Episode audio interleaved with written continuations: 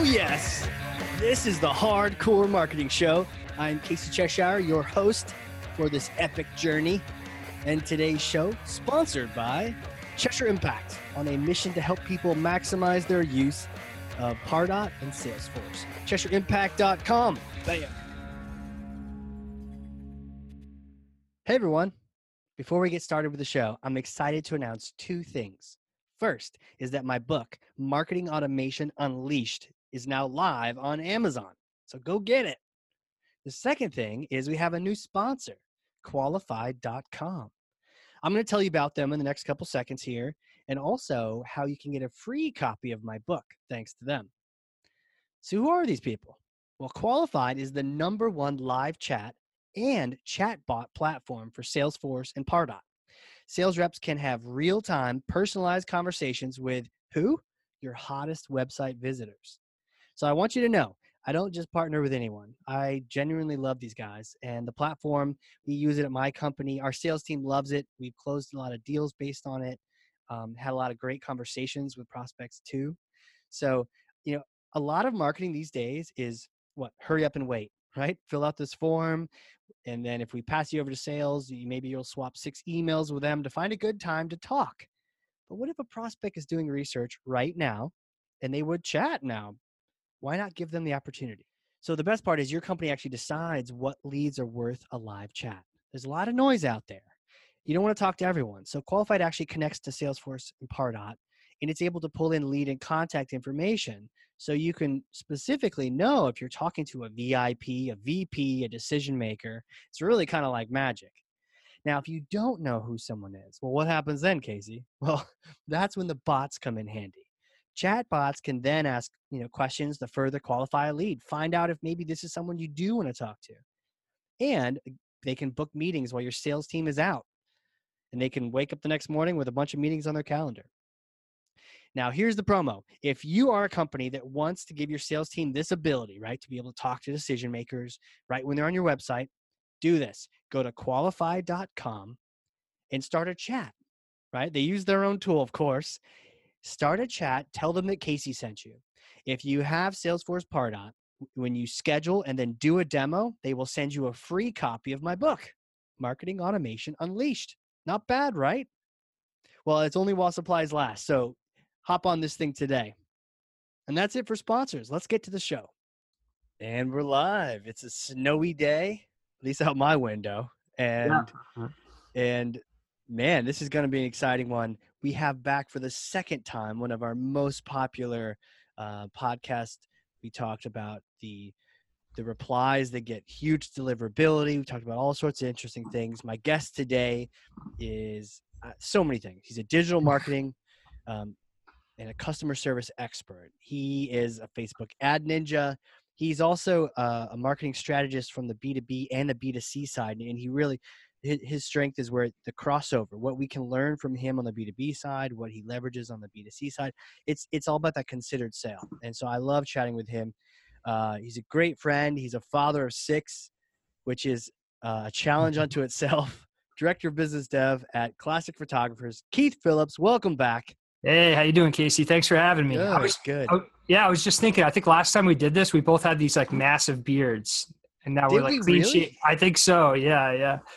We'll have to look at that. We'll have to put like a side by side yeah comparison. yeah, for sure. Yeah, beards, and then probably you know twenty plus pounds heavier. Yeah, both of us. So yep. Eh, yeah, I'd say we're you know it's spring cleaning, but it's winter now. It's like it's literally snowing out the window. Right do you have a window near you? Or I do. Yep. Yep. Yeah. Still snowing. Yeah. It's yeah so for people listening at this particular time we're both up here in new hampshire it is a snowstorm where they canceled school yesterday. It was they're like it's coming so we're canceling. Yeah that's what they do now uh, it's not like when we were kids. Yeah when we were kids they kind of wait they wait and see Be like that's not too bad. Yeah yeah. And we're really good at clearing the streets too so I, I mean the streets look pretty good so yeah for sure. what can you say? But but but i digress. We're here to talk about a bunch of things today. Um, we're going to get into email deliverability. You had a challenge, um, and you spent lots of time diving into it. So anyone that sends emails is going to want to listen to this episode. We're going to get down and dirty on email deliverability. We're also going to talk about chat, conversational marketing, and just geek out on marketing because you've been here before. So this is like Yeah. the alumni sesh here, and um, so but let's let's follow tradition. Let me grab this. Start every show the way we start by passing you this hammer, Thor's Oh, hammer. Here you go. right, here we go. Did we have Thor's hammer last we time? We did not. We had a virtual Okay. hammer. We had a virtual I hammer. I Now- still have a virtual hammer. we have a real one now. So take that hammer and Boom. smash some kind of marketing myth, bogus strategy, misconception. Yeah, so since we're talking about uh, a little bit today about uh, email deliverability, I want to smash the myth that the size of your list matters. Um, oh, So the size of your list does not matter.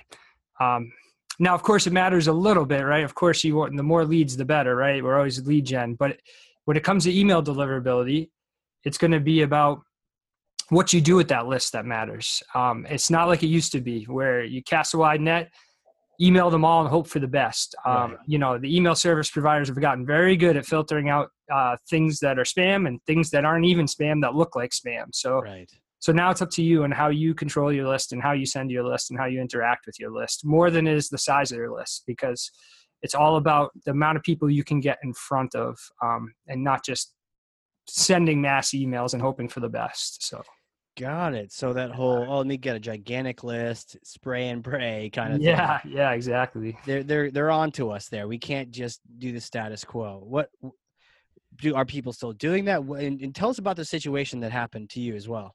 Sure. So um, I've considered myself a very good email marketer for probably close to 12 years now. And um, yeah, and all different strategies, you know, following trends, paying attention.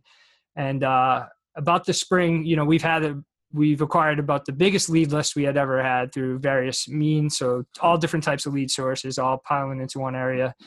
And uh, you know, really, the whole industry went through a change. Um, Yahoo was the first, and, and Hotmail that really made major changes that landed more people than I think they thought into spam folders. Um, and then that was about March of this year, and followed up by you know Google kind of went through the same path about a month or two later.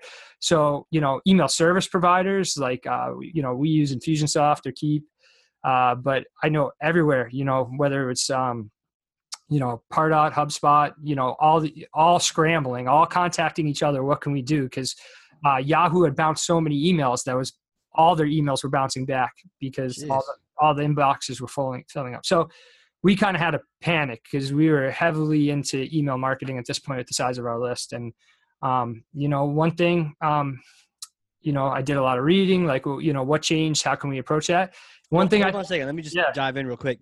So, what like Yahoo just like changed the rules of the game? Yeah, exactly. Yeah, and um, so big, big email senders were were ending up with so many bounces that it was just everything was bouncing back, and uh, Wow. we, we even had emails of people emailing us landing in our own spam folder. So people replying to emails from emails that we sent landing in our spam folder, and it wasn't something we were checking daily. So I'd even recommend checking your spam folder because Check things, your spam folder. Yeah. Okay. um, not something I'd ever experienced in my life where we send out a promotional email, somebody replies to it with positive responses even, and it lands in our spam folder. Um, Wow. So, so even if you're using some sort of service, you know, um, to send your emails through, I'd go back to your original, you know, whether you're using, you know, um, G Suite or whatever it might be, Yeah. and checking your spam folder there, and just make sure you're not, because that's money, right? People replying to your emails wanting to do business with you. So, all kinds of funky stuff I had never experienced was happening um, to our email. Um, You got me all got me all in. Um, yeah, like that spam folder is the dark jungle, but you yeah. know, um, So I just got in the habit of checking all my spam folders almost daily, just taking a quick peek and making sure we didn't miss anything. Um, and yeah, I can see that over there now, right? You're looking at your spam folder right now as we talk, uh, aren't you? yeah, and you can see me just like not paying attention to you at all Yeah. yeah. God, yeah, so I'm like chasing a little light on the wall like a cat. yeah. So at that time, you know, what I always think is, you know, um, I may know a lot and I might have done a lot, but I, I'm not the best. So I actually, you know, contacted a, a deliverability expert and Got got, his opinion. Um, and that just got me jump started on this wide world of um, needing to learn more and more about deliverability um, as the rules have changed. Because there's always someone paying closer attention to, to it than you are. Um, and so we've learned a lot since then and, and changed a lot of things. And um, I'd love to share some of that. Yeah, yeah. I'll, I'll get out of my my spam box here because uh, there, there's some uh, people offering me some pills. yeah, yeah, yeah. Um, all right, uh, So yeah, so you did all this research and you Yeah. hired some wizards. I mean, it's always good to do that, right? Y- you know, Yeah. we're always we're experts in certain things, but I love the idea of just hiring someone who's just a pro at a like a specialist. You know? Right. Yeah. And I mean, and even myself, I, I- you know, you want to learn from those people and not just hire them to do things. You want to learn and grow yourself so you can understand what's going on. And Right. um, so for so long, so I start off by busting the myth like it's not about the size of the list, um, it's what you do with it. And Yeah. you know, we kind of change our mentality from, you know, at the end of the day, I just want to know how many total opens I have. Like, so an open percentage is great, right? And click through is great, and you want to watch that number. But let's say you we decided, you know, we need to sunset our leads a little sooner, um, meaning we're not going to email them past, you know, industry standards been six months. You know, we were kind of at the eight months, given that the industry we're in, people kind of linger for a while. So we put a hard line at six, and then even sunsetting some leads as early as three or four months, because now what's happening is you just don't want all that negative impact on your IP, um, on your domain, um, you know, of people not opening your email. So that game really changed the way Google is looking at it, and Wow. so we looked at it. Geez, we're going to email less people, so obviously our our open rate may be better, but what we want to really look for is total opens. So, you know, um, we want to increase our total opens because if I email 10 people, right, and, and eight of them open, and those 10 people are really hot leads, I know I can get an 80% open rate, which is unheard of, but let's just use that fictional. sure. You know. So 80% is great, but I only reached eight people. So now if we're talking about Mm. 10,000 people, I want, you know, if I have a 50% open rate, well, that's 5,000 opens. So that was one mentality shift I really had to make is I want to watch my total opens, not just the open rate and increase that total open amount. Tell me uh, more about that because I got yeah. kind of got lost in that. Sorry. To look yeah. at percent? No, no, no. It's not you. I get excited, to start geeking out Definitely about me. everything I, going I've through only my had mind. like a third of this coffee so far. Yeah, yeah, um, same. Yeah. and an early morning workout, so I'm complete rubbish in my brain right now. But okay, so uh the percentage versus the total opens. You previously had you just looked at percentage? Um, mostly uh, because we we really weren't changing the amount of people we emailed. So when we when you know I started to panic, like, geez, I don't want to stop emailing these people because they might buy. That that does happen, Mhm. right? Someone doesn't open your email for who knows how long. Totally. Maybe it was ending in the promotion folder, and they finally opened their promote. I know me, like my personal Gmail, I don't really look through my promotions folder ever, unless like just one day I randomly, oh, let's see what's happening over here. Yeah. And they're finally like, oh man, I wish I was seeing these emails, right? And you move them on over. So, you know, always in my mind, it's like, well, we want to kind of keep emailing those people, even if it's once a month. And that may be true. But when all this happened, I said, you know, we just need to deliver better. We need to have a better, um, better domain reputation. And let's just sunset people a little earlier, which is kind of disheartening, right? If you have a list of half a million and you're consistently emailing them every month, now you're like, oh, this month let's only email 350. You, you, that's a tough decision to make. But you know, you have to you you have to focus on increasing the amount of opens for the people that want to do business with you.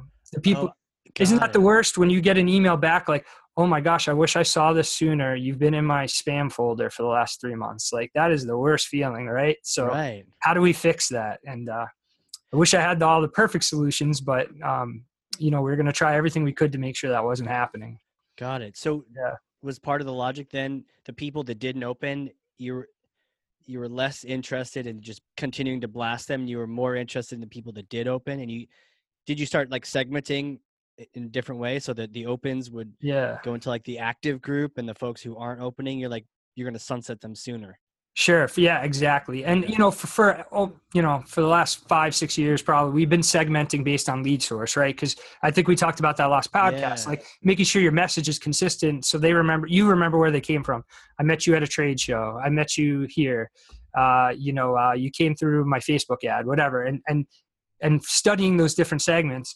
Um, but now we were taking those segments and splitting them up even more and sending them, you know, so I might have Facebook, but then I have Facebook, you know, um, engaged with us in the last month, engaged Mm. three months ago, engaged six months ago, engaged never, you know, and really breaking out uh, email sequences based on not just lead source, but also engagement and how, when was the last time they engaged with us. Um, and then, of course, if they engaged, they're going to go right back into a, a more rapid sequence that acknowledges the fact they've engaged right? I think we talked about that too right? Like acknowledging what they're doing in your funnel you know? And so the same could be said for email i mean you could be as blunt as saying hey i, I noticed you opened my last email but but didn't take x action you know Right. what can i do to help you you know um, Right. move forward or whatnot um, I think I'm getting it right. So you, yeah so it's no longer just blast away and try to keep that overall percentage up because you could get smarter about it and this expert advised you and and it's like okay if you're not engaging you go in this other group and we're going to treat you differently um, maybe it, uh, do you do like a wake up thing where it's like okay these people aren't even alive let's see if they are let's try to shock them in their system with a crazy subject or something Yeah, we used to do one. Uh, it didn't work as well as I thought, but somebody No. sent it to me once, and we used to do this. Have you been abducted by aliens? Subject line. and, uh, really yeah, we get some really cool, at least engagement, like some laughs. Um, but uh, yeah, so yeah, we we call that a re-engagement campaign. If it's someone that we've t- um, you know sent SMS with in the past, um, you know maybe we'll send them an SMS. You know, we'll send them a text message, say, hey, I noticed you haven't opened any of my emails. Are you still interested? And then um, you know, oh, so not to diverge too much, but that was another part of our, you know, kind of new strategy. We had we had always done it, but I changed the wording. So whenever someone opts in through a web form, any anywhere where I'm also collecting their phone number, Yeah. I'm going to send them a text message right away that says, "Hey, I sent you an email um, with information about X. You know, let me know if you have questions." I don't give them the information in the text message because Right. I want them to go find that email and engage with it because that tells the email, you know, that tells Gmail, it tells Google, hey, this person's interested in receiving emails from Keith. So let let me continue to um, make sure those end up in his inbox. So we want them to go and fish for that email. So pull it out of their junk folder. We will even say that like it may have landed in your spam folder. You know, go in, pull it out, drop it in your primary box, and let's continue this conversation. Hmm. Um, and then we'll send another text like that about a week later um, with the new, hey, I sent you information following up about X. You know, um, yeah did you see my email? And they say no. I say, hey, go back. That's when now someone takes it over, says, no, it's in you. It may have been in your spam folder. I'll resend it, but maybe you want to go find it. And right so, you know, we're getting people to go and find that email and pull it out. You know, to let Gmail know, hey, we're having a real conversation here. Please stop sending this Oh, that hel- and that helps. Your or yeah, yeah. stop sending it to promotions. You don't want to be in promotions either, right? Yeah. So Oh yeah, yeah. So like you're calling their attention to the inbox, so you can kind of win that back. That's Yeah, cool. I like that. yeah, Did you hear the episode with uh, Rachel Allen? I did not No. Um, Let me write that down. yeah, um, Allen Edwin Homes. Um, no, it's not Rachel. It's Rachel White. It's Allen Edwin Homes. Um, Okay. uh, definitely gotta check that one out. I'll introduce you guys. Uh, Yeah, for sure. You guys sound like your marketing like cousins or like spiritual friends here because um, what they do at Allen Edwin is they will apparently hit you up a hundred times um, within the first month of when they first find you, and they're gonna try it on like multiple different channels. Um, and I was like a hundred. Was it a hundred or was it a thousand? I, I don't know. It's that's a That's Casey wild. zero. Either way, it's a lot and and and so but i was like really yeah th- they're gonna get phone calls they're gonna get texts they're gonna get emails they're gonna get web chat they're gonna get direct mail and whichever one they want to engage with they can and they'll just follow the pattern that way but um, for sure. yeah, I'll definitely definitely check her out and and um i'll connect you guys it was it was kind of a cool episode All right. Awesome. Yeah, I love I love the combination of different mediums, especially if Google and Yahoo are making things difficult for us. Um, you know, you mentioned earlier the re-engagement campaign didn't work out as well for you as you thought. Any any commentary on that?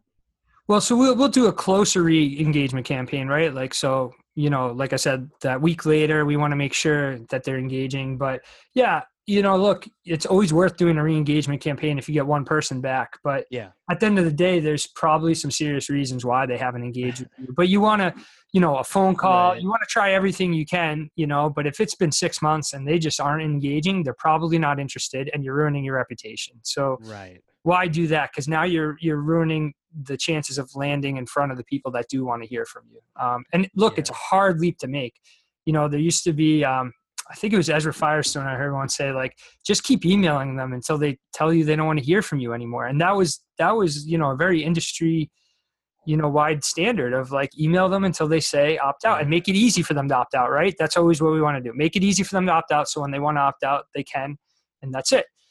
But it just doesn't work that way anymore. If you keep emailing them and they're not opening, um, they're gonna they could mark you spam too. But you know, Gmail, Google will see like they're not opening, so this is not good. And they see that enough.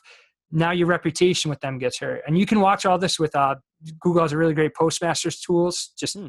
you attach it to your DNS, and you can watch your reputation um, which isn't everything, right? Because it's also you want to watch your spam rate, and like you might have a low reputation, but you know you you have a low spam rate, and you have a lot of other good things going for you. But it's good to watch these things. Um, right, so. right. Postmaster tools, we'll definitely check that out. That's a cool yeah, tip.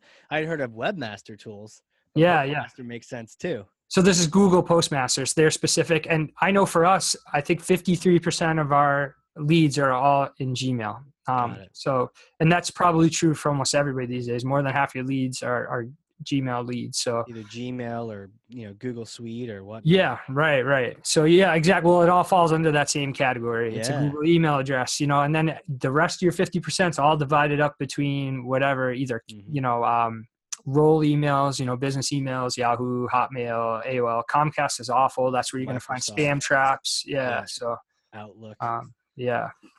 Huh. Exactly. You know, you mentioned Ezra Firestone saying just blast them till they turn blue. Grant Cardone had said that same thing in a conference yeah. one time. And it was kind of like an eye roll from the whole marketing audience because you just knew it's like, okay, that's why we don't let sales play with, with email. And so yeah, yeah. when there are tools that allow sales to blast out email, it's like, well, we want to limit their ability to send quantity because that's just not it. Um, yeah, yeah. And and and now it's, I mean, it's probably a good thing to see that Google's shutting down on that. When I was checking that spam earlier, um, I don't know what you said, but I was checking my spam at the time, and uh, I, I, saw this one email series where someone had emailed me six times, but it was like spam, like checking in, you still there? I still haven't heard from you. Still hadn't. I'm like, I'm glad that didn't yeah, ever yeah. see the light of day. That's six emails. And to your point, Google might as well stick up for itself and it, and see like, okay, we're spending all this time segmenting these emails off. They're definitely not getting read, and we see that across a million users. Let's start deducting points from this guy, and they're going to get less and less through automatically. You know, and checking my own spam folder, like I've seen that like even if like let's say there's something you see every I, am guilty of this right? I'll get an email from a certain conference or somebody i follow and i just you know i don't read them every day. I just don't have time. But i uh, i'm yeah. the kind of neurotic person. I like my inbox to be clean so I just either, you know, I mark it red or I just delete, right. delete, delete, delete. And then when I'm checking my spam folder, I'm like, oh man, I didn't want this guy's to go to my spam. I might want to read it someday.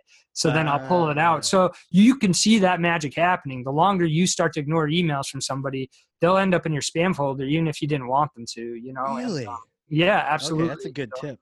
So like, you know, that's another reason I check my own spam folder. Um, so one other point I wanted to mention before I totally forgot because I didn't even write in my notes, but something you said made me think of it is uh, definitely clean your list, scrub your clean your list, scrub your list. I've now twice, and now we do it all the time with every lead coming in. We use um, we use a program called Clean 13. You can set up automation with their API, or you can upload your list, and they'll pull out. I think it's like nine different categories. So they'll pull out spam traps. They'll mm. pull out, you know, um, uh, people that uh, you know are marked as complainers like they often you know mark mm. things spam.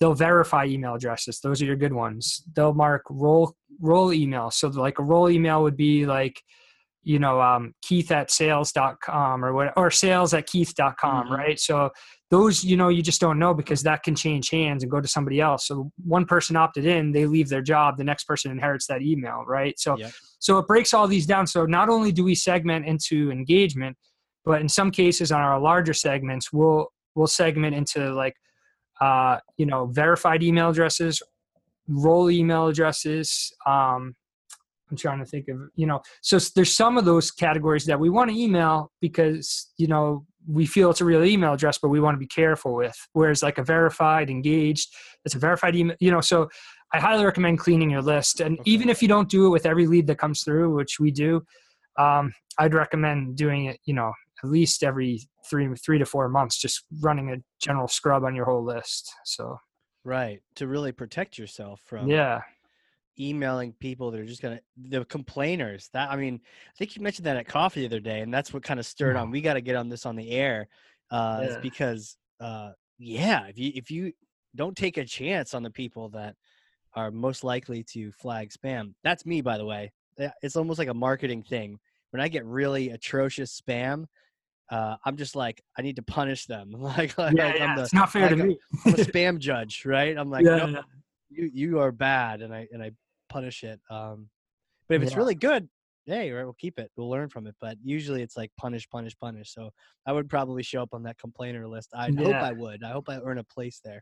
Well, and simple things like incomplete email addresses, right? Like, you know, I, how many times am I typing and I type something out wrong? You know, so you want to make sure that whatever service you're using is finding those. And if they're not, um, you know, you might want to plug something in like Clean 13 where they do a dot .con or a dot .co, you know, where they someone types their email address in wrong. That's going to negatively because that's going to bounce, and they're bounce. watching your bounces. Yeah. Your bounces hurt your reputation as well. So Absolutely. And, those of Yeah. those of us listening on that are on Pardot, if you do a bad job of bounces um, or a bad job of spam complaints, like the the mothership will call Yeah. you. it. They will reach out and say, "How did you acquire these?" And they'll they'll throw some random prospects at you and be like, "Okay, spam cops are here. what what are you doing?"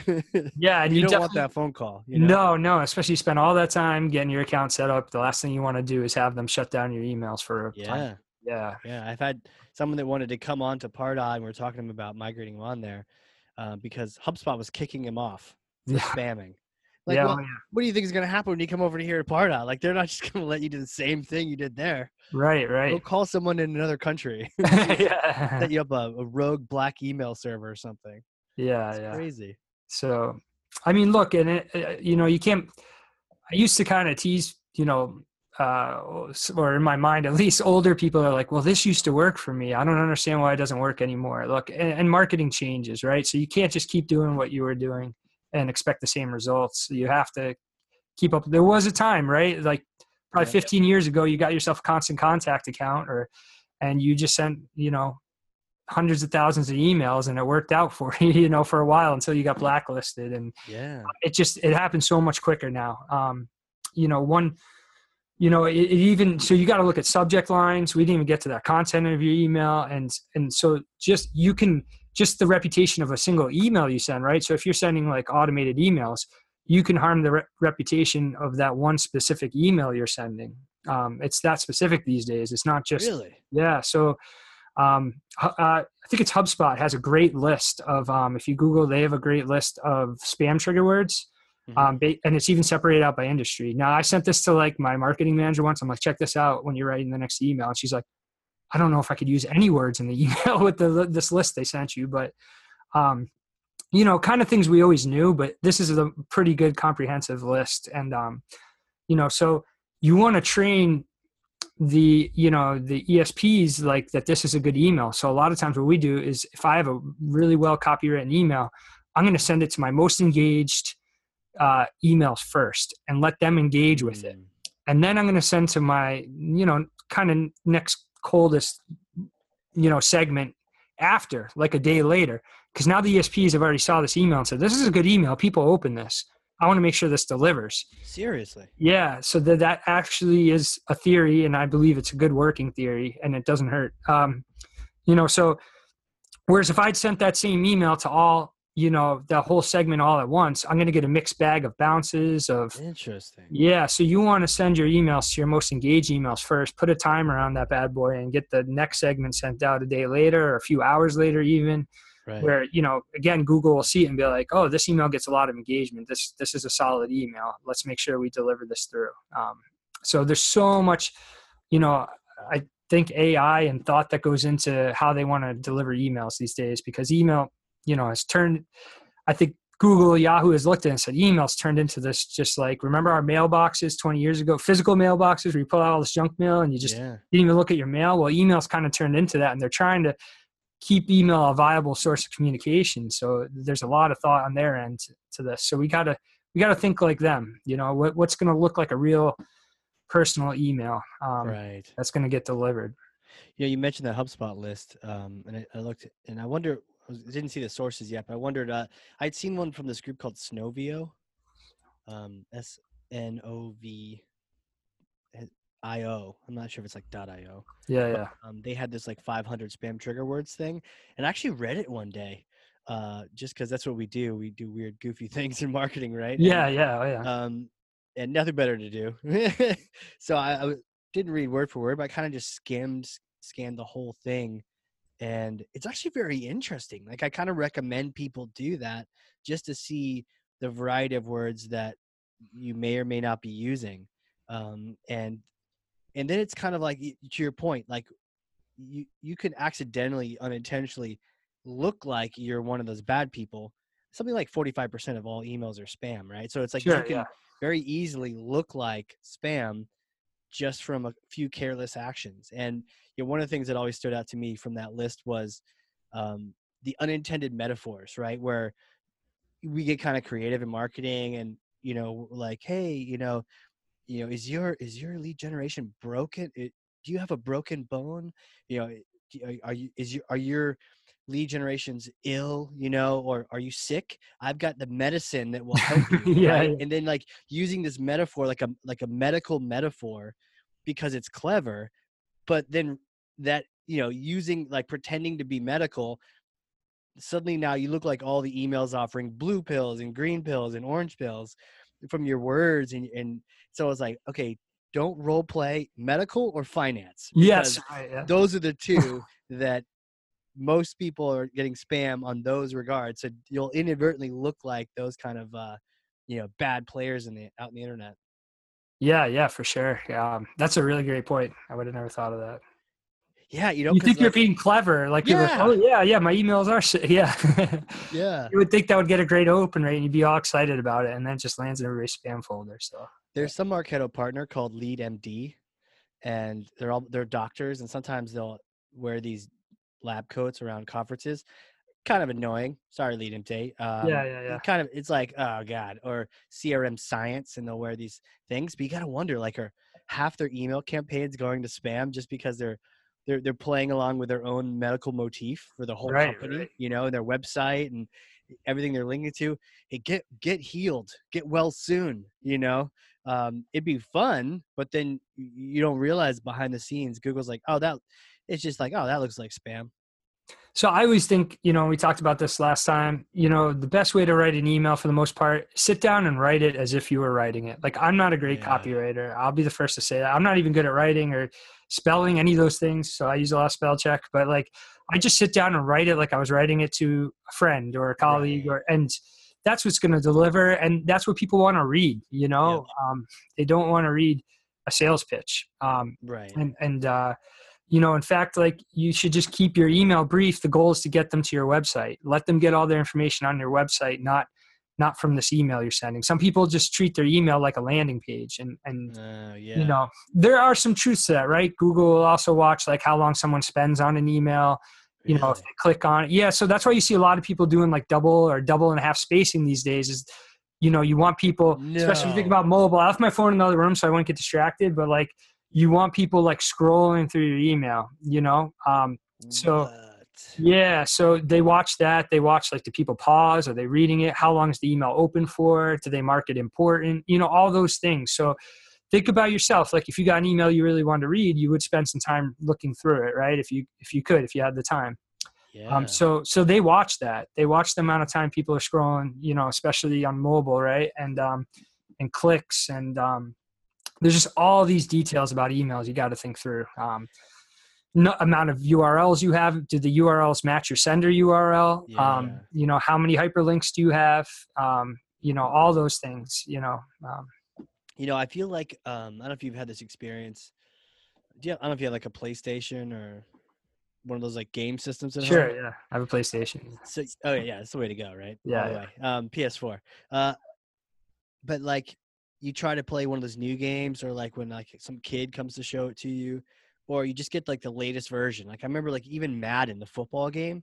I remember playing like the old school one, and you're like, yeah, like, you you can handle it. But then now it's like, okay, you've got two sticks, you've got all the keys, and you got triggers, yeah and when you're a receiver it's a totally different control panel like control set when you're a runner when you're this it is all constantly changing and i felt like oh man this is one of those times where you're either gonna be like i'm old i can't handle this like mold my brain to adopt it. I'm realizing in the old days, you're right. Like you just sent the email. You didn't worry about all these little things.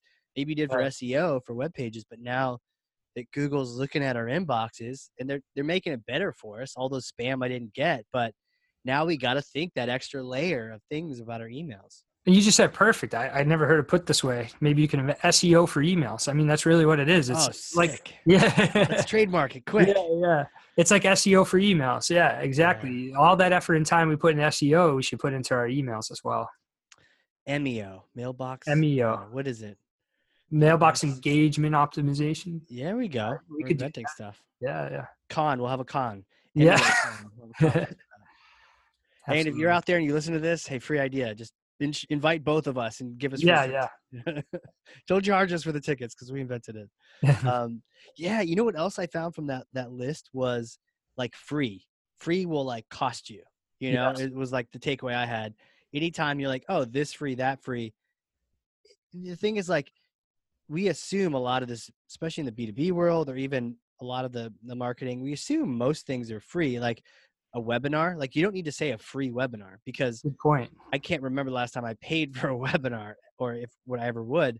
So why say free? All you're doing is now looking like one of those other guys or gals that are sending out, oh, get your free thing here. And they actually are scammers, you know? Just Yeah. leaving off that word, leaving off the cost if it's not really a conversation. That's a good point because most of our lead magnets are these, you know, giving away free whatever. Giveaway is another word. You really can't use giveaway. Yeah. Like there's just so many, you know, you could try to use synonyms for free and it's not going to help you. So that's a good point. Yeah. Obviously, a webinar's free. I mean, people charge for webinars, but you could say like I think I found like on us. Well, that wouldn't work for a webinar, but you you know, what I'm saying is like default Yeah. is it's not a charge. So if it is Yeah, a charge, right, right. you should say it. But if That's it's right. not, then yeah, yeah, or like a white paper or like a PDF or a download or something, you know, free free case study. Well, they probably should be free, yeah, you know? yeah. I'm not paying for a case study. Yeah, Right. that's like good. the now, the now, like the free and the now of like, do this now. And I think we're all trying to make a sense of urgency, but it can mm-hmm. be it can be troubling because sometimes those, you know, the the email spammers out there are also the ones saying like, click this now. How do you use now? Do you use like time sensitive things in your emails? Uh, we do. Uh, a lot of our sales happen for the month, but we don't use the word now. We say by the end of the month, and I, I think that that's fine. Um, yeah, or, I think or, so too. or Yeah. by a specific date, so you can use merge fields. So, like you know, we'll say by you know the thirty first of X month, or thirtieth of it. You know, I, I mean, again, that's real. Whereas, like, I think consumers are smart enough too that if you're using a very generic now or this week or something that that you're like okay is this real but when you use a specific date and a time um, you know by midnight on you know december 31st you know t- take some time to do that. Yeah, Yeah. we're all into automation here right? But you can't let automation do everything. You got to sit down and keep your content fresh. You can't just set and forget it sort of another myth right? It's something we all wanted to do but there are some you got to get in there and keep your content fresh I, I think monthly you know even if it's just fine tuning things so yeah. That's something I stay on top of. Yeah, you know, yeah, words like click, free, um, 100%. Like I was looking through that list like this before we came on here, and I'm like, Yeah. wow, there's so many. I got to go through this again because I'm sure I used that word somewhere. So you know, um, yeah, to your point, I mean, just write emails. I mean, you were saying that you weren't Yeah. good at copywriting, but uh, you know, probably the people that think they're good at it are really bad because Right. you just if you're just writing a note to another person and let's say it, it's terrible, but it sounds authentic, that'll probably get a lot more results like that email you shared last time. A lot more results with just a personal, imperfect email than like the most pretty, shined up marketing email. Yeah, yeah, absolutely. Um, again, yeah, maybe we talked about this before, but like images in your emails, like sure, like you know, I work for a photography company. We want to put great images in our emails, but not if it's going to land me in spam. I want to get them to the website where the beautiful images are, right? So Yeah.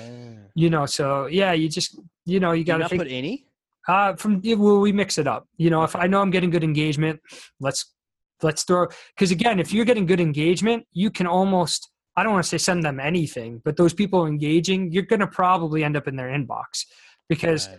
if I send you a personal email today, Casey, with like a bunch of pictures of my family, it's not going to go to your spam folder because Right. you and I have emailed back and forth, and Google says, "Well, these guys are having a conversation. Let's continue that." So right. you know so you got to just think of it like that but if it if it's a cold email to a cold lead that hasn't responded to you in a month like though that's really where you want to use that eight word email to re-engage again. Although I have rethought my eight word email since you and I last talked. Yeah, where- what's your update? well, just that I, I've read this a few times that, and again, I don't know if it's true, but I hear people saying it that you want people to spend more time on your email. So if it's just one Ah. sentence, you know, I think, you know, email service providers have gotten kind of hip to the fact that some people are sending these like eight word type emails and that that's not necessarily absolutely a real email. So, you know, instead of maybe one sentence, let's, let's add a second or third sentence and space it out a little bit and, and get them to spend more time on that rather than opening it up and saying no and closing it. So I don't know. I'm just kind of toying with it right now, split testing it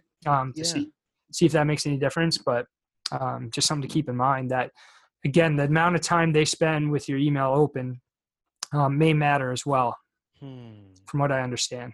Hmm. Versus just like a quick open, look at it and close it. Like that's not going to get the same feedback as taking the time to sit and read through an email. You know, spending an, e- an, a minute with it open versus ten seconds. You know, Right, but doesn't that seem like like old school SEO, or Yeah. where like I remember Google Analytics like time on page, right? Yeah, obsessed over time on page, but then, and this was a metric if you if you're listening if you're not familiar, it just said how long someone spent on a, any given page, and you would see aggregates of like oh most people spend the most on this page, but there were all these these underlying what ifs like what if they're just lost, or what if they just can't find what they're looking for, or they got bored and now they're they're on a different tab.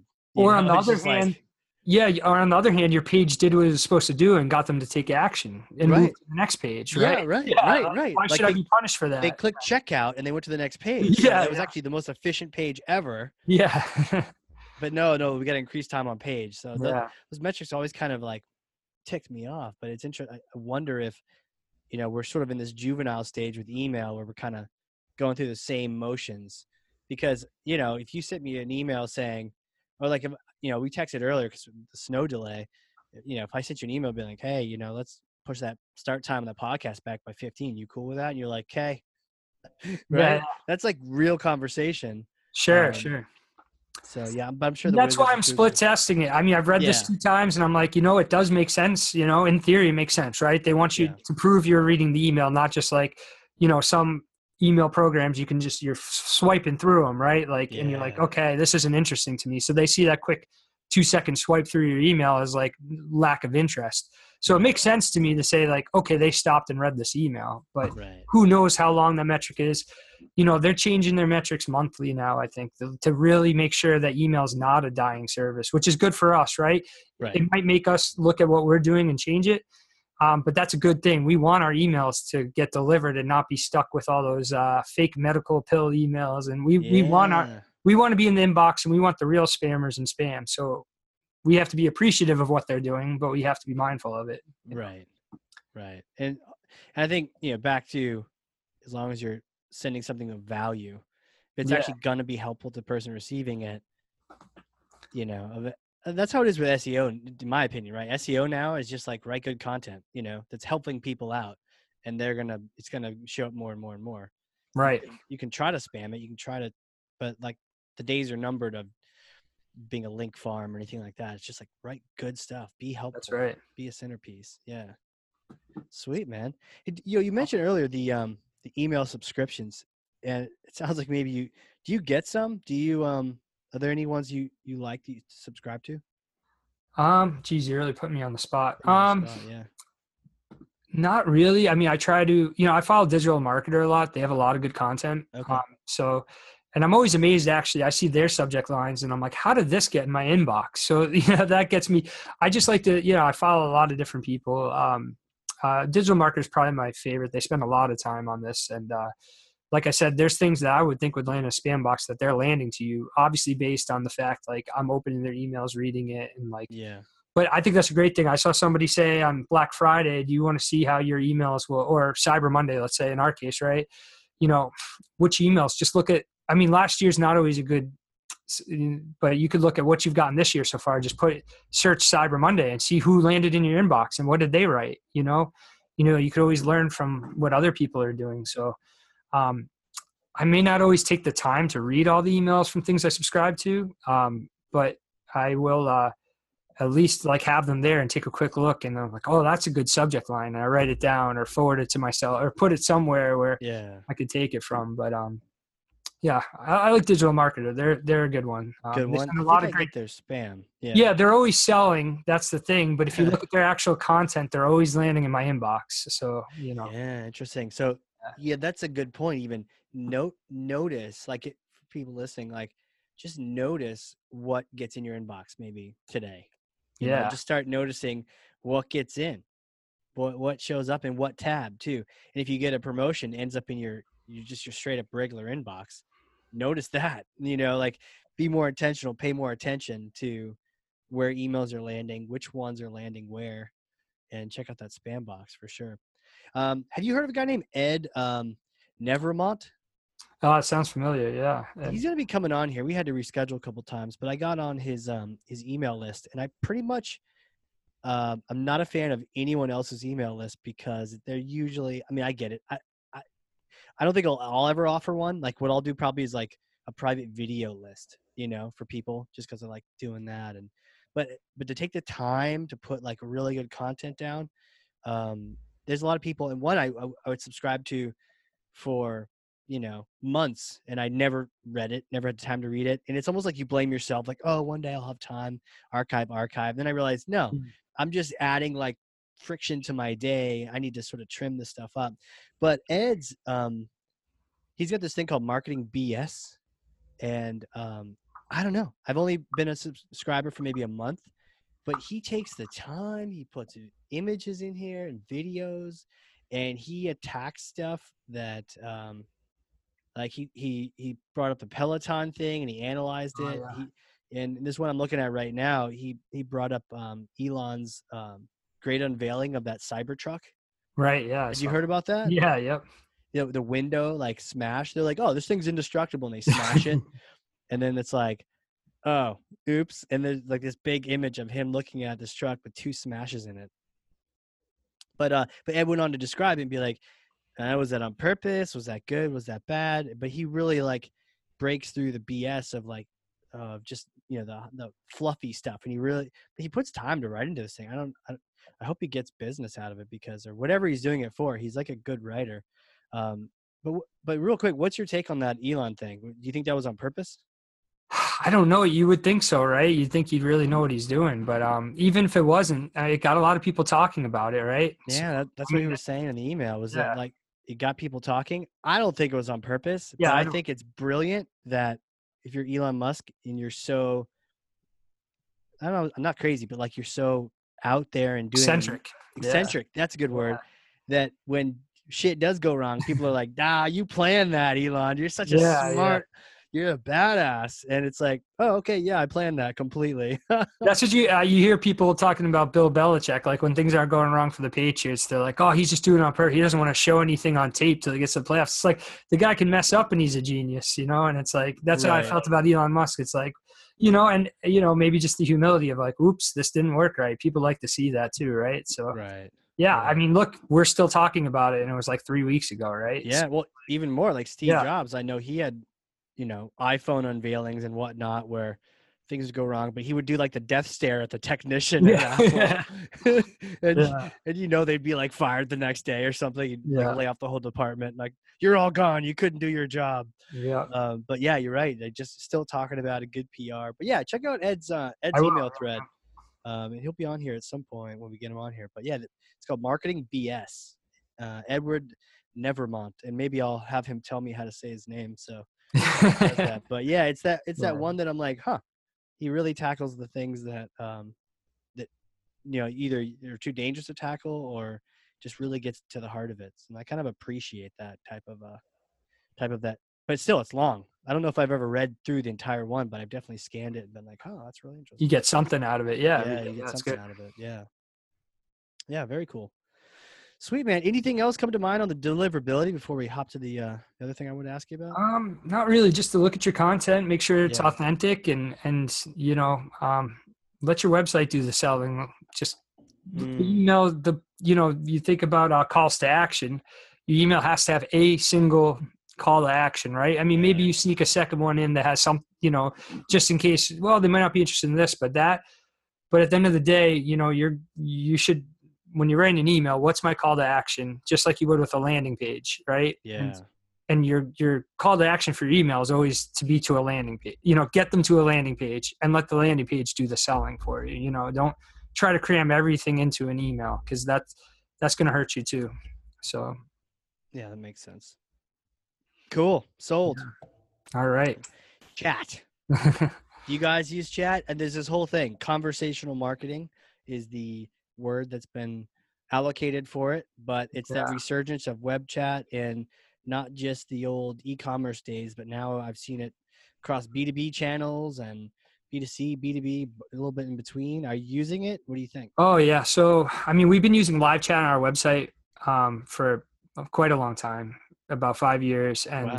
for the, about the last three years, we've been very successful with um, uh, Facebook Messenger and integrating that into Wow. a service where you can, you know, set up campaigns. And but I will tell you for everybody watching this, starting January fifteenth, Facebook just said that you'll no longer be able to send automated campaigns via Facebook Messenger. So you can only follow up in a single conversation with a bot or automation. So Okay. so that's been very lucrative and the game's just changed on that. So Uh, um you know so yeah but uh you know and we've recently re-looked at how we you know the world is kind of um you know we've always been live chat live chat live chat which means you have a real live person there having the conversation. And in about the last year chat bots have become a big mhm. thing. And um and even to the point where i think consumers expect there to be a bot you know and not having to wait five minutes for a person you know and if you you know and um uh, drift is a really cool program. We don't use it but i really i respect those guys and the program they put together where it has a real and what we've done is kind of mirrored some of that where you know they start you off with a bot and they Mhm. let you know it's a bot and like this should be more efficient for you find what you need to find and but if you can't we have real people here that want to talk to you so that's sort of been our new direction that we've been going to because you know another thing as marketers um, just like when you write an email imagine you had 30 salespeople and they were all sending the emails you know themselves manually all the different crazy answers and information you'd be giving people yeah. So where you can use a bot you casey can you have the best answers in your well you know for the most part have the best answers in your company right yeah I- I know you have a lot of ones. great people that work for you. Yeah, yeah, Right. totally. But you know what i mean right? Like Yeah. if you could always be giving your customers the best or your clients the best answers that's what you would want to do. And a chatbot allows you to do that where you can really refine what is my best answer and and for the for for my client and Yeah. not be relying on a person that might be new or they just might not give the right answer. You know there's so much up and down there. So that's where chatbots really come into play and i think are not a negative. That you know a lot of people you know are kind of afraid of oh i want to talk to a real person but what if you could just get the real answer you wanted to in a conversational fashion Mhm. quickly and efficiently and be giving the right information all the time but then have a real person there to pick up when they can't answer that and um, i think that's that's really the key to uh, conversational marketing is that balance between bots and people um, having both Balance. available yeah Yeah, I like that. so You know, because I've been kind of shady and salty on bots lately. but- yeah but, you're right that there there is a benefit to it. There's an efficiency to it. Um, you can be rude to a bot. You, know, you just leave a website. Like the other day, I was I helped on a site to get a price for uh, um, like this app, and just I wanted to see like, oh, maybe it's something we can just add on to our marketing. And um, first there was a bot, and I said, oh, I said hello bot, and then it said, hold on, getting a human. So I was like, okay, weird. And then um, human came on, and I was like, hey, I'm just curious on the pricing. And maybe I'm skipping to like comparison shopping now, but I'm skipping from awareness right to like mid stage bot. Like, what? It wasn't listed on the site too, so I was like, yeah and they're like, well, there's different variables in the pricing. Okay. And then my response was like, okay, that's Well, cool. what What are are the variables? yeah and can we get to a number in like five minutes so I can just know what we're dealing with? Um, and eventually we got to a number and it was kind of pricey. Uh, but it was one of those things where I didn't want to be like click, bounce, out, piece. You know, I'm sure people don't don't care. But you know, it's when it's a person talking, you kind of want to be a little more polite. It's not it's easier to say bye or just click than if you're on the phone, right? If you're on the Sure. phone, Okay, great. Have a great day. Have a great holidays. Okay, yeah, you too. All right, take care. Okay, take take care. Bye. Right? It's this long, protracted Yeah, yeah. thing. Whereas in chat, you can just be like, "Hi, I need this answer." you know, you could be a little more direct. So I see the efficiency there. But to your point, a bot, maybe I just want to, you know, access the bot if it's built well to be able to get to that answer. So the way we've approached the bots, you know, mostly with Facebook right now, um, and I'll tell you about our website after, is if if it can't find the specific answer to that, if we don't feel like if if the you know the algorithm doesn't feel like it can give the good answer, it just automatically goes to a person. Like and I'm hoping that a Oh, person's there. If a person's not there, I'll say I don't have anybody available. Right? You know, you want to say Yeah. that, but we try to cover as many hours in the day as possible. So if it doesn't read, like we're programming in specific sentences and the if and if and Ah, then, okay. and if it's not there, we we don't we want to err on the side of let's send it to a real person and Right. continue the conversation. Right. Right? Um, on the website, we're sort of testing with like, you know, here's the top five questions. It has two buttons. You want to find the answer on yourself, or do you want to talk to a person? So they can skip right to a person if they want to. right. But I, what I've actually found, and this has only been in the last 90 days, is that was, when we tested this, like let's put the let's put the help docs right there in our chat, along with you know letting them choose a person. Our actual engagement with our uh, help center has skyrocketed, and the amount of chats have have decreased. And you could say maybe that's a good or bad thing, but we're giving people the option right away. Like, which one do you want to choose? And people are choosing to like, well, maybe I can find the answer on my own. Um, you know, look, people they're they're saying people are very introverted these days, and and you know want to kind of find things on their own, and that's why they're going on your website instead of calling and talking to a person. You know, yeah, the whole big scary millennial thing, don't want to deal with people, that thing, and sure. there's some truth to that. Or if I'm, you know, you know, maybe you're at work and you don't, you can't carry on, but you can sit there and search and search. So Mhm. you, we we on the website we want to give them both options, like the bot or the Right. person. And um, what a lot of these different programs are doing too, give you like multiple choice for your client, like Mhm. you know, kind of like the old terrible phone thing. If you want to talk to sales, press one or whatever. It's- Right. It's it's like that, except obviously it's very customized. Your question, Like mashing on the zero. Like, yeah, yeah, me too. yeah. you. Stop. uh, in fact, I think I just did that with Comcast the other day. Did you? Oh, Just good luck zero on that one. Yeah, yeah. Enter your account number. Really? Because I don't know what my account number is. But um, but yeah, conversational marketing is great um, if you can do it the right way. Um, I think people don't want to be. I think number one no no is people don't want you to try to trick them into thinking a bot's a real person. Don't do that. Uh, I think at the beginning of the the kind of wave of bots, people were really saying, well, how can we make them think this is a real person? And that's just almost never going to work. And what's the point? So have some fun with it. You know, make a Yeah.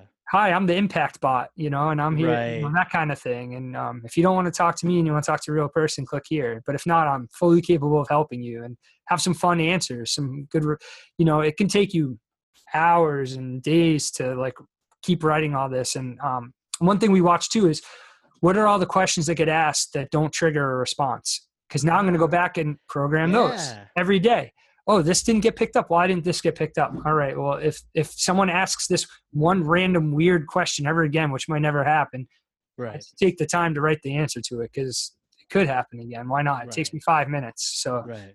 um, so just keep people it. feel like they're heard if like oh Yeah. wow like you've you actually have heard this question so many times that you've sort of make this program happen Right. And this can help us, you know, and, and again, to speak to the positive of bots in your conversational marketing, it helps you scale and, and help people quicker. Um, rather than, you know, there's this one program a lot of B2B people use called Intercom, and it's awesome. It's a great program, but really the way it's designed is if you have a very mobile team and it says there's uh, five people on here and someone will get back to you in 15 minutes. It's like, I don't want that. If I'm using what it says Yeah, that it says like I- 15 minutes it'll tell you what their average like reply time is just like it would on facebook messenger geez. and like you know there's a lot of these b2b companies it's you know it's just a couple people working for the company and it's like well why have to chat then? Just say send me a message here and i'll wait yeah, for my, yeah. I'll wait for an email back in 10 minutes right? Like right. if i'm chatting it's because i want the answer now. So what we found is like either all my agents are busy because it's peak time okay maybe hire another agent but you know or if it's the middle of the night and someone's on our website and they want an answer well let's let's at least like guide them through if if we have nobody to speak to them. So um, that's where we've kind of arrived at now is having that combination of real live conversations and bots you know right that makes sense Yeah. It- so i'm a big fan of this company called qualified Mhm. and they, they're doing this sort of chat thing for um, like Pardot Salesforce, um, and so and that's what, what I do, obviously. Yeah, so yes. I'm like, let's talk, and um, and they had said that same phrase where it's like, you know, bots can't sell and humans can't scale. Let's kind of, it's the intersection of those two. It's not like one or the other. Um, you can't be waiting 15 minutes to talk to the human. You can't be, you know, getting tricked into talking to bot and then being frustrated. You need, you know, the right people need to talk to the right human at the right time, that kind of thing. And so you're right. Like it only showed the chat to the people that you want to show it to. And, and so, and, and- or if you're not available and not ready, show them the bot path that doesn't have the human path, um, or just don't show it at all. But yeah, being really mindful about what kind of experience people are going through. Yeah, and I mean, and I think having different um, different paths for people to go down based on what they want is always just like we talked about with other Yeah. people want to email, they want to text, they want to read my postcard. I want to give them every avenue. The problem is if you give them too many options, they can get confused. So you got to make sure it's very clear how they're going to find their information. Um, True. you know, and changing that message based on how they want to receive and communicate. So, because for me, if I'm not if I'm not ready to buy, I might not want to talk to a person because I don't want to be sold, right? Yeah. So that's Yeah, where the yeah. help center comes. So what we've done with the chat, um, we actually use Help Scout. I really, really love it. And they what they what they do is they it allows you to take your help center and put it into your chat.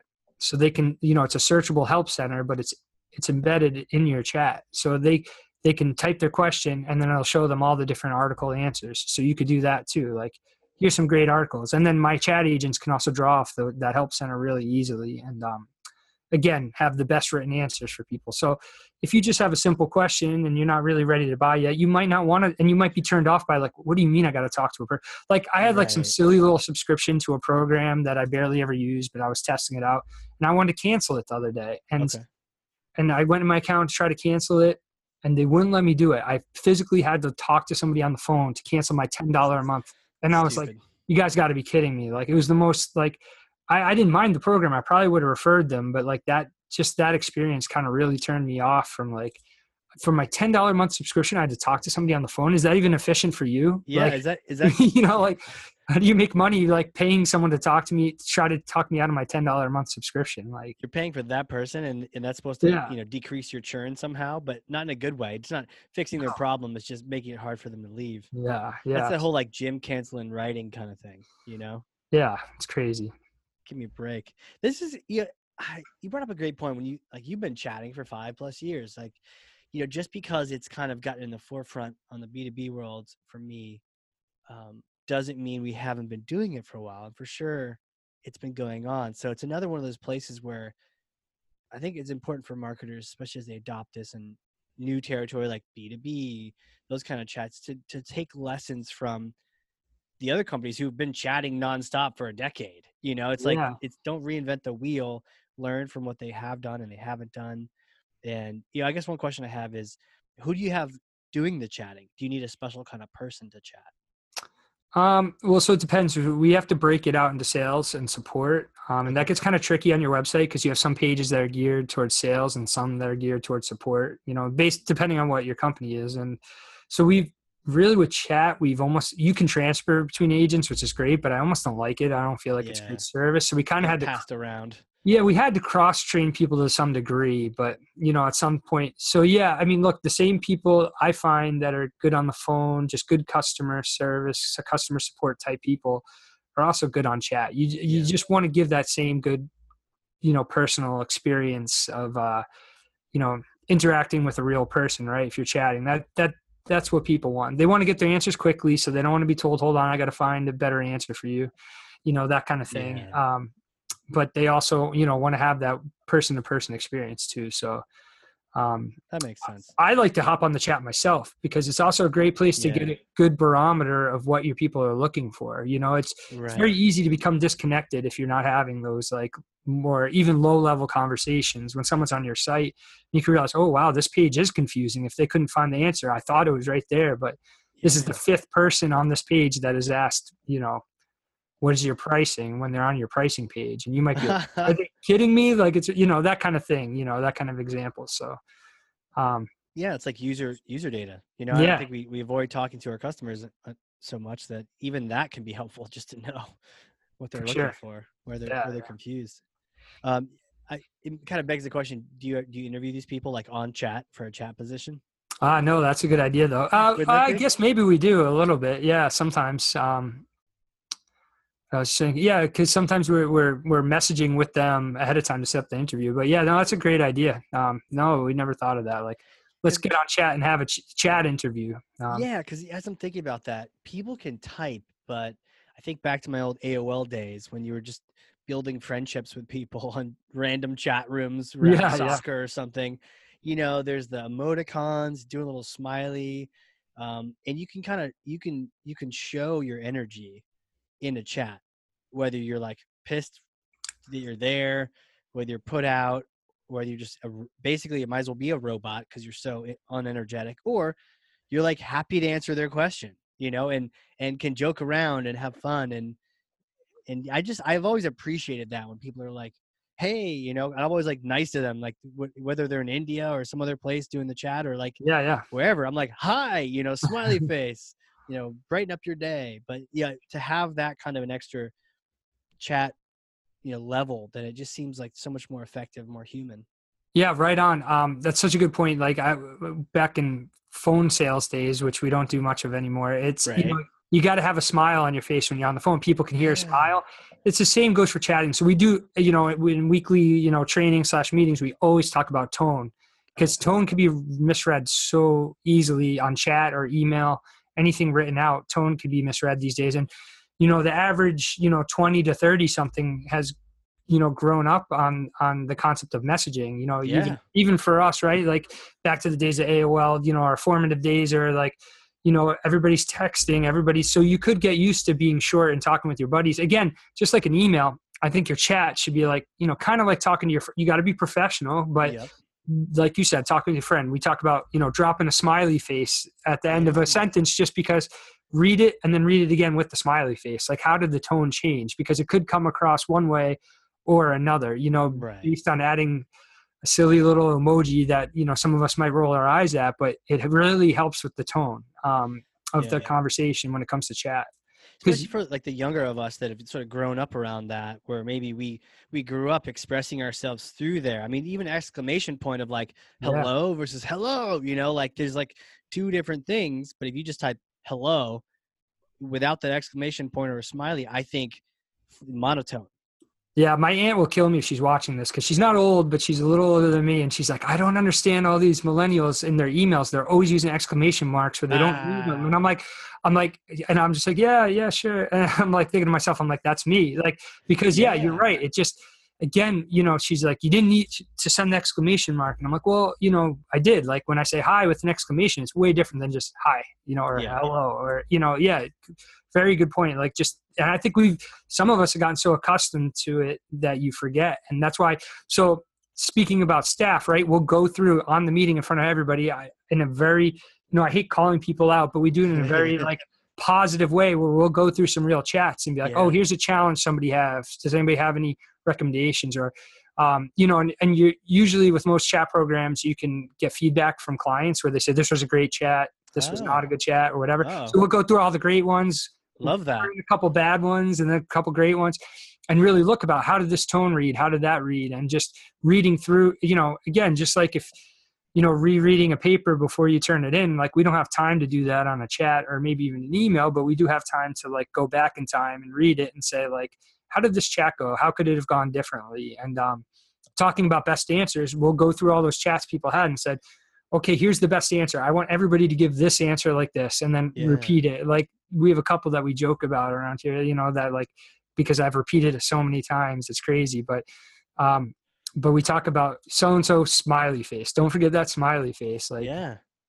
So good point. So smiley face what are, what are some of your secret tips then? Like smiley face tone do you what are some of the things you have them say over and over again Oh, well, some of the things over and over again are very specific to our question. So, Sure, you know, sure. we're a nationwide company, right? And um, selling a product that's very location specific. So, a lot of times people will say, Where are you located? And so, when we say we're in New Hampshire, people will just click off the chat because they're like, Well, I'm in California. You can't help me. You know, so Oh, yeah, I've yeah, had to repeatedly tell people, Look, when they're asking this, that's not what they mean. They don't really care where you're sitting right now. They care can you service you know my event So like so for us, I had to teach everybody when they ask that, that's not really what they're asking. Don't answer the question. Say, we cover most areas. Where will your event be? You know, and um, and start the conversation that way. And if they say like, "Well, my event's in California, but where are you?" Okay, then tell them where you are. Like, but that happens never. So, so it's taking those like you look at like the most commonly asked questions, which again, like our help center is really cool about. It'll show you like here's the wow. top ten questions that people click on, let's keep repeating those best answers. And I want you guys to memorize these answers that I've typed out. So when someone asks it live, you can answer it the same way as what's in our help center, you know, and I uh, love that. Yeah. Being yeah. aware of the top 10 most asked questions. So if you're answering them, you're answering them the way that it's like we've crafted this with experience. We know that this is the best way to answer that. It happens to us all the time with, yeah. with Pardot and questions like that. Um, oftentimes people migrating from one tool onto Pardot. And one of the questions we always get is like, what moves over or what doesn't move over? And there's a particular way to answer that question that gets everything moving forward. If you answer it wrong, then people kind of come to a halt. So yeah. it's like, yeah, it's like getting that answer into the hands of everyone so they understand what to say. And I also love that understanding the question under the question. You're, you're kind right. of letting your team know that just because they ask this, they're not, they, you know, chances are they're not actually saying like, hey, where you at? You know, remember the old ASL from um, online chat was like age, sex, location. Oh yeah, yeah. Hey, I'm 16, male in New Hampshire. What's up? you know, how's it going? Like, no, they're not asking you that. They're yeah. not asking if if you're in drivable distance for a yeah. relationship. They're they're trying to see if you can service their wedding. Like, I forgot about that. Yeah, yeah, yeah, yeah, yeah. Right, right. And it's just one of those questions that in the industry people are like you're used to asking because even if you're like, let's say in New Hampshire and they're based in Boston, they might not even come that, but yeah, you know, you think I need somebody in Boston, and it's like, well, not necessarily. So, yeah, it's understanding the question below the question, and um, man, you just made me think of something, and uh, it, it escaped me, but um, it'll come back. Oh well, no, about yeah, the top, you know, FAQs, just going over and over again because people are always asking the same questions. So you just got to keep going through that that training process. And mm. oh, so a conversation should never Conversational marketing is based on continuing the conversation until your desired goal, whether it's a purchase or solving their problem, right? So you never want to just like give closed ended answers. Like, so back to that example, we're in New Hampshire. Well, how does that continue a conversation? Like, is that how you and I are talking right now? You ask me, you know, I give you a two word answer and like, so you want to like continue the conversation. Like, right. you know, I, I know a general rule is don't answer a question with a question, but answer their question and maybe you know ask them a question back and continue the conversation you know and that that's got to be a goal um, on your chat. And if you're not doing it you're not again it's about engagement just like with an email right? Like um, we talked about on the last podcast like you know ask you know answer their question that they asked you an email but ask them a question back yeah. and keep the conversation moving towards your desired goal. And um, so the same's really got to be true with chats but it's got to happen quickly you know you got to be on your feet and and understand that process um, I think that was one of the coolest things I've heard around conversational marketing, and it and it takes someone like you who has has feet in the B two B, the considered sale, as well as feet in that more retail like purchase side, where conversational marketing is all about continuing the conversation until you reach the goal. Yeah. I love that because you're right. Like if there's a purpose to this thing and, and the goal might be a purchase, right? If, if it's one, or it might be solving their problem or educating them to be able to make the right step so they can become a lead and talk to sales or whatever the case may be. Um, that's the goal and not just sort of cutting it off with this sort of staccato, like, uh, yes, no. yeah. Yeah. You know, like that's, that's not the point. And yeah. you need to know the goal before you can like optimize anything else is to understand where you're trying to get people to.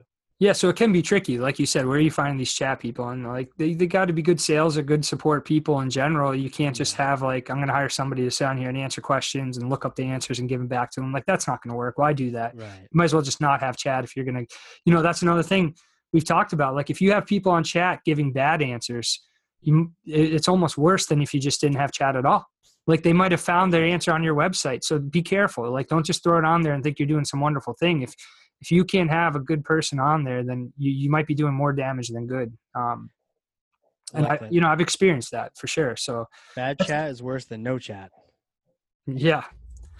Um so you want to make sure you have good chat uh representatives and and and you want to get them as close to doing what you just like in the day of phone sales right? You were probably your best phone salesperson and your goal is to get everybody to do what you're doing so the same goes with chat um, Yeah. and even if it's solving their problem again like if you let's say you have a client that comes on and they're frustrated with something you you don't want to make them more frustrated because Yeah. you just have someone on there that can't answer their questions so they've come on your website looking for answers because they wanted a quick you know efficient answer to their question so so you get that's where i think again you can bring the bots back in because or or at least like pointing people towards help documents because at least you know you can get them to the answer you want to give them if they can find it so Right. I wonder if this, you know, when we talked about AdWords last time and just the understanding of those things, you know, Google, the benefit of Google is there's intent. You go to Google to search for something, you have a question, problem, challenge, something, and you're seeking an answer. When you do chat, you're kind of seeking something as well. Like yeah at least we know that if they're clicking that thing, there's some they have some kind of goal in mind. Yeah know? chat's not a passive you know action Yeah, yeah whereas yeah. yeah very good yeah that's a good point yeah Like, it's not they, they just sort of rolled onto your site. You give them a little back massage, and then they kind of roll off your site. No, they're like, I have a question. Like for me, it was like, how much is this thing? Is it even worth me considering? That was my underlying question, and I found out it's not really worth me considering. but but I got I got it answered, so I felt good about that chat.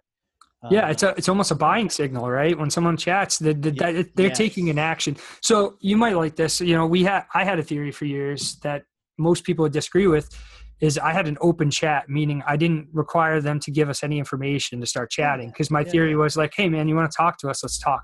Right. you know and then again and again everybody says no your chat's a lead gen. You want to at least ask them for their email. And then you know on top of that people say well you want to get their email so you can follow up with them. I'm like yeah but i'm the kind of person sometimes i just want an answer and like i don't want to end up in your spam list. I'm not going to give you my email.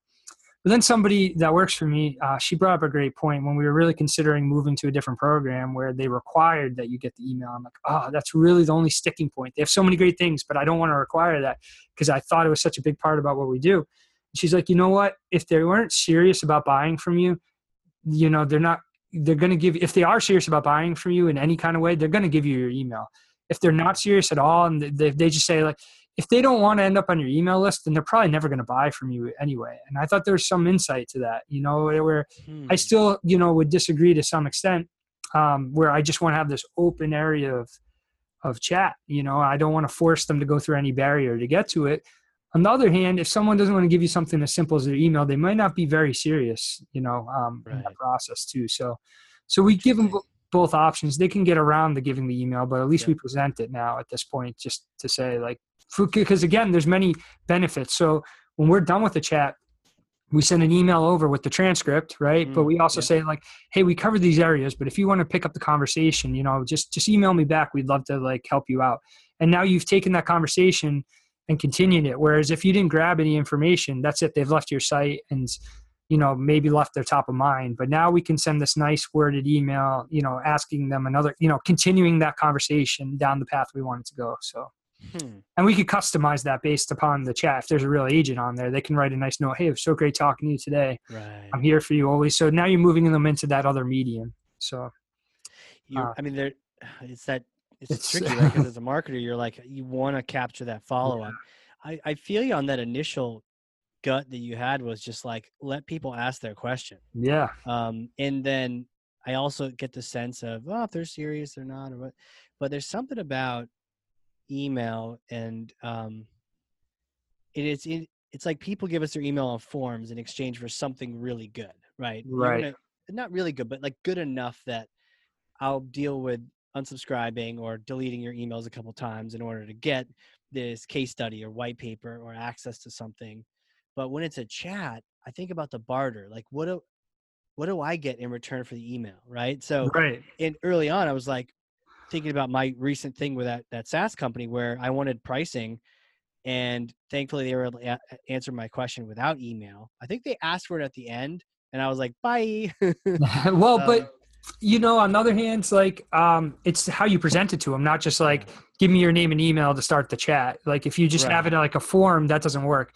We do it in the form of a question. So the bot is actually asking hey you know great we want to chat with you. Um, what's your email address in case we get disconnected? We want to pick up the conversation. We don't want you to feel like we forgot about you. So just crafting and so it's not even a form. So it's less intru- it's less you know less obvious of like this is just a form. They just want my information. It's it's a question. And then they have to answer with their email and then if they don't answer you know it'll pick up the email obviously and Right. pass it along to our system so Well, it's a good So- point. i Yeah. find like that works very well it's it's very it's not it doesn't seem invasive invasive and it seems like again we care. We want to follow up with you. We want to continue the conversation. If we Right. lose you we don't. Just like when you call customer support they're like well what's your phone number in case i lose you? I want to call you back. Because how many times have you been in like a half an hour conversation with support on something and you get disconnected and then you got to call back and talk to some new rep? So like i'm always That's like yeah here's my number. Take it. Because if we get lost i want to make sure you call me right back. I don't want to start over again. Like That's oh. true. That can be really frustrating and start the whole convo over, not have a log of anything. Um, so what I got from that was like, what's in it for me? As long as we're explaining what they get in exchange for this email, bypassing future conversations, that sounds like worth it. And then also um, that what you mentioned about the transcript, like that's interesting too. If this person on this chat had said, "Hey, would you like a, you know, transcript of this chat? All I need is your email. Don't worry, I'm not gonna spam you." Um, before or after I, I might have done that to get a, just a, like a, a record of like oh here's some cost data so i can take it with me or um, i think about you know i had said it was actually said in the chat wow that seems pricey you know it was something like five hundred dollars Yeah. a month and i was like oh i was thinking like 20 bucks a month maybe it's worth a roll the dice you know uh, but no 500 that's a, like now now you're serious so i don't think i want to just you know shoot from the hip on 500 so i'm like that's pricey. Um you know it's probably not my my thing. If that person had been like you know what's your email if let me know your email i'll let you know when there's a promo you know? Yeah yeah. Something like that i'd be like boom here you go. Yeah yeah Let me know. exactly. shoot me a note. Like if you're gonna do a holiday promotion like i even asked hey is there a holiday promotion? But like shoot me an email then i i would have been like oh that's helpful for me. Here's my email as opposed to just i'm only serving myself and trying to create lead gen here what's your email Well, the other nice thing too is if you pick up their name and email, um, obviously you're tracking their IP address. So the next time they come back to your website, it's you're not asking them again, and you, you can pop up and say, that's true "Hey Keith, I see you're back. Did you did you need any more help?" And give that more personal touch. yeah Which again, you can you know some people would or would have said like, "Oh, that sounds creepy," but people are you know clients the people are expecting this more personal Mhm. interaction with your website these days just like you wouldn't send an email hello friends like that's a spam right when you send an email, you clearly have the person's name, so you want to use that Right. merge field and say, "Hello, Casey. You know, Right. uh, I wanted to tell you." About, so people expect that you're using their name and interacting and not forgetting who they are the next time they come to your site. And um, you know, I've been surprised too, where like people will come on the chat, you know, when we don't collect name and email. And they're like chatting with me like I knew their whole history, and I was like. "Oh, hold on a second. I don't even, uh, you know, in order for me to help you, I need to know your name and email." Like they just start chatting as if like they expected that their chat just picked up from the same chat a month ago like people are expecting this technology now so we have to like you know kind of be into that um so Right.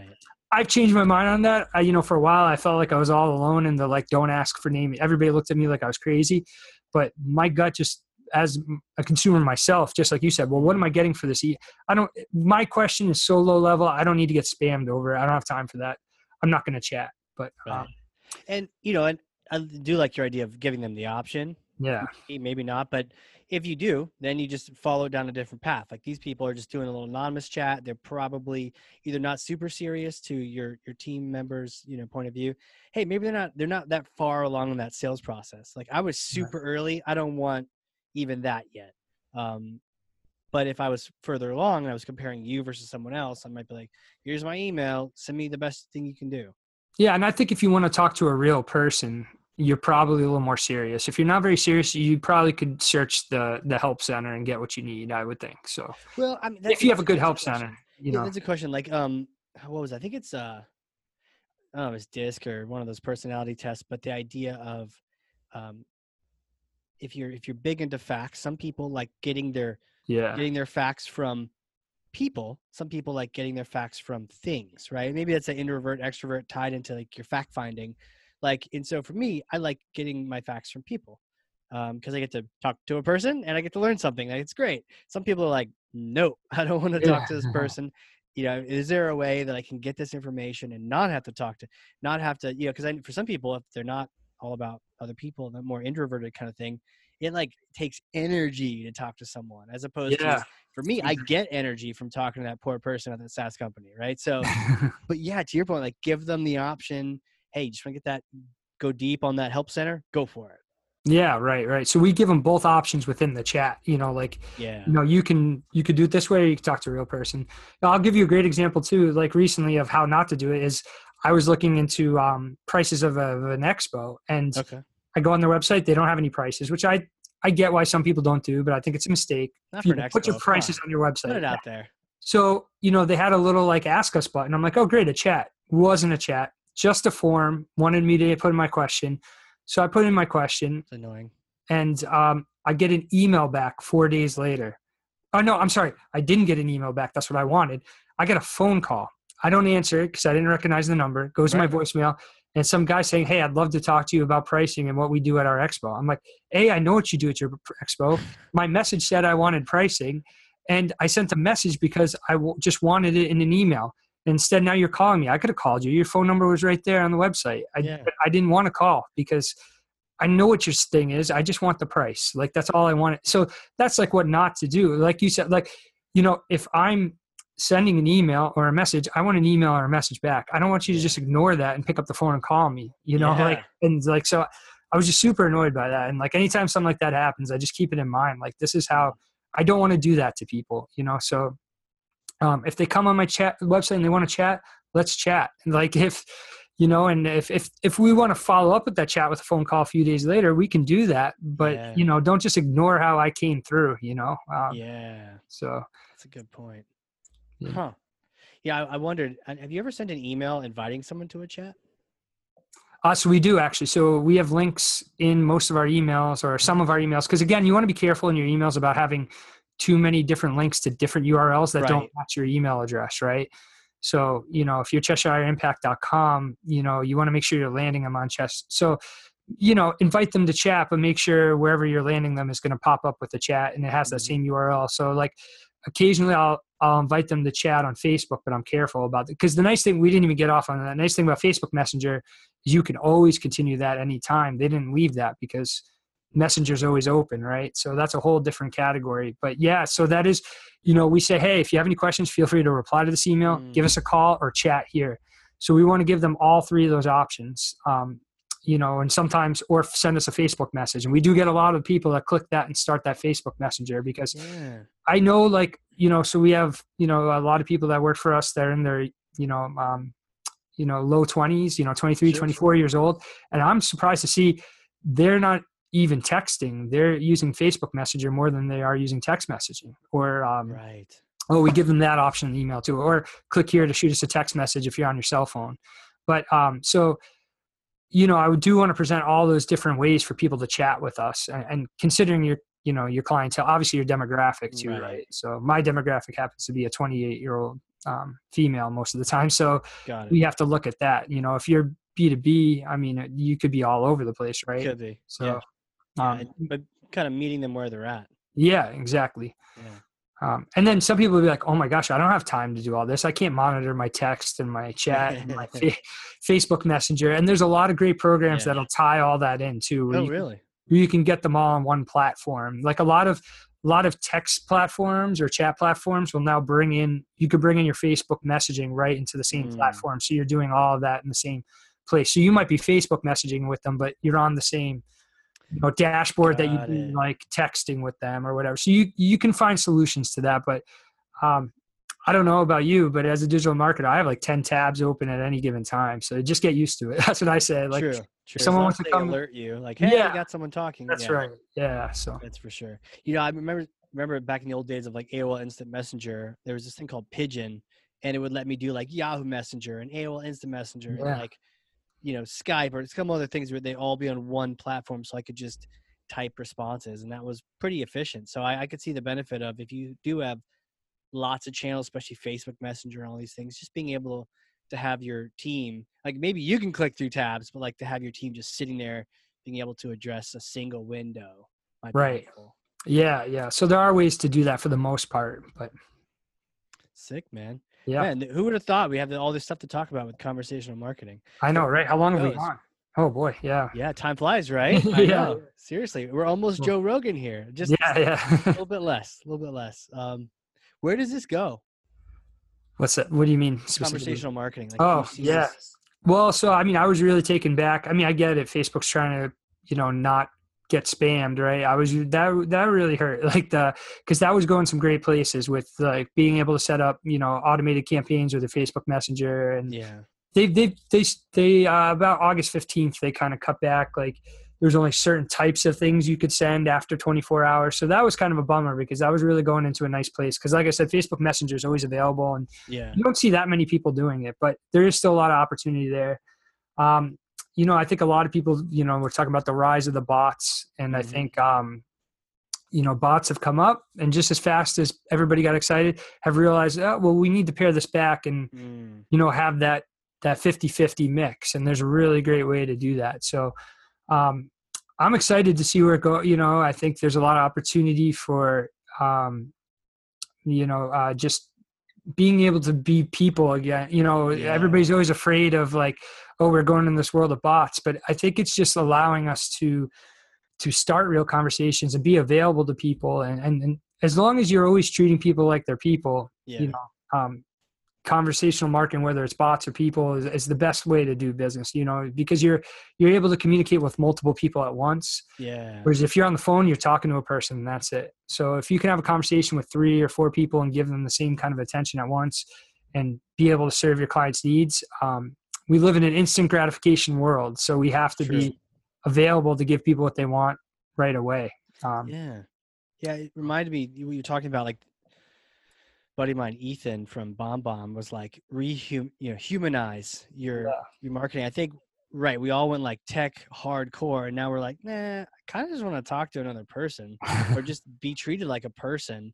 So all these, so it's kind of like tech is like, yeah, but we could be completely AI. And you're like, yeah, that's nice, but you can run my power grid. I'd rather just talk Yeah. to a person, you know? Well, I think we get shiny thing syndrome, right? As as Yeah. marketers, we're like, oh wow, I could do this now, and you get all excited, and then you get into it, and you're like, all right, well, but we still need to be people, like Right. you know, robocalls, and you know, technology's there, but it's not always it's not always the best option. But so you got to look at the technology, and say, how can I make right? Like, so we use robocalls as a bad example for not not for selling people stuff because I think that's awful. I hate. I getting think so too. That's like the devil.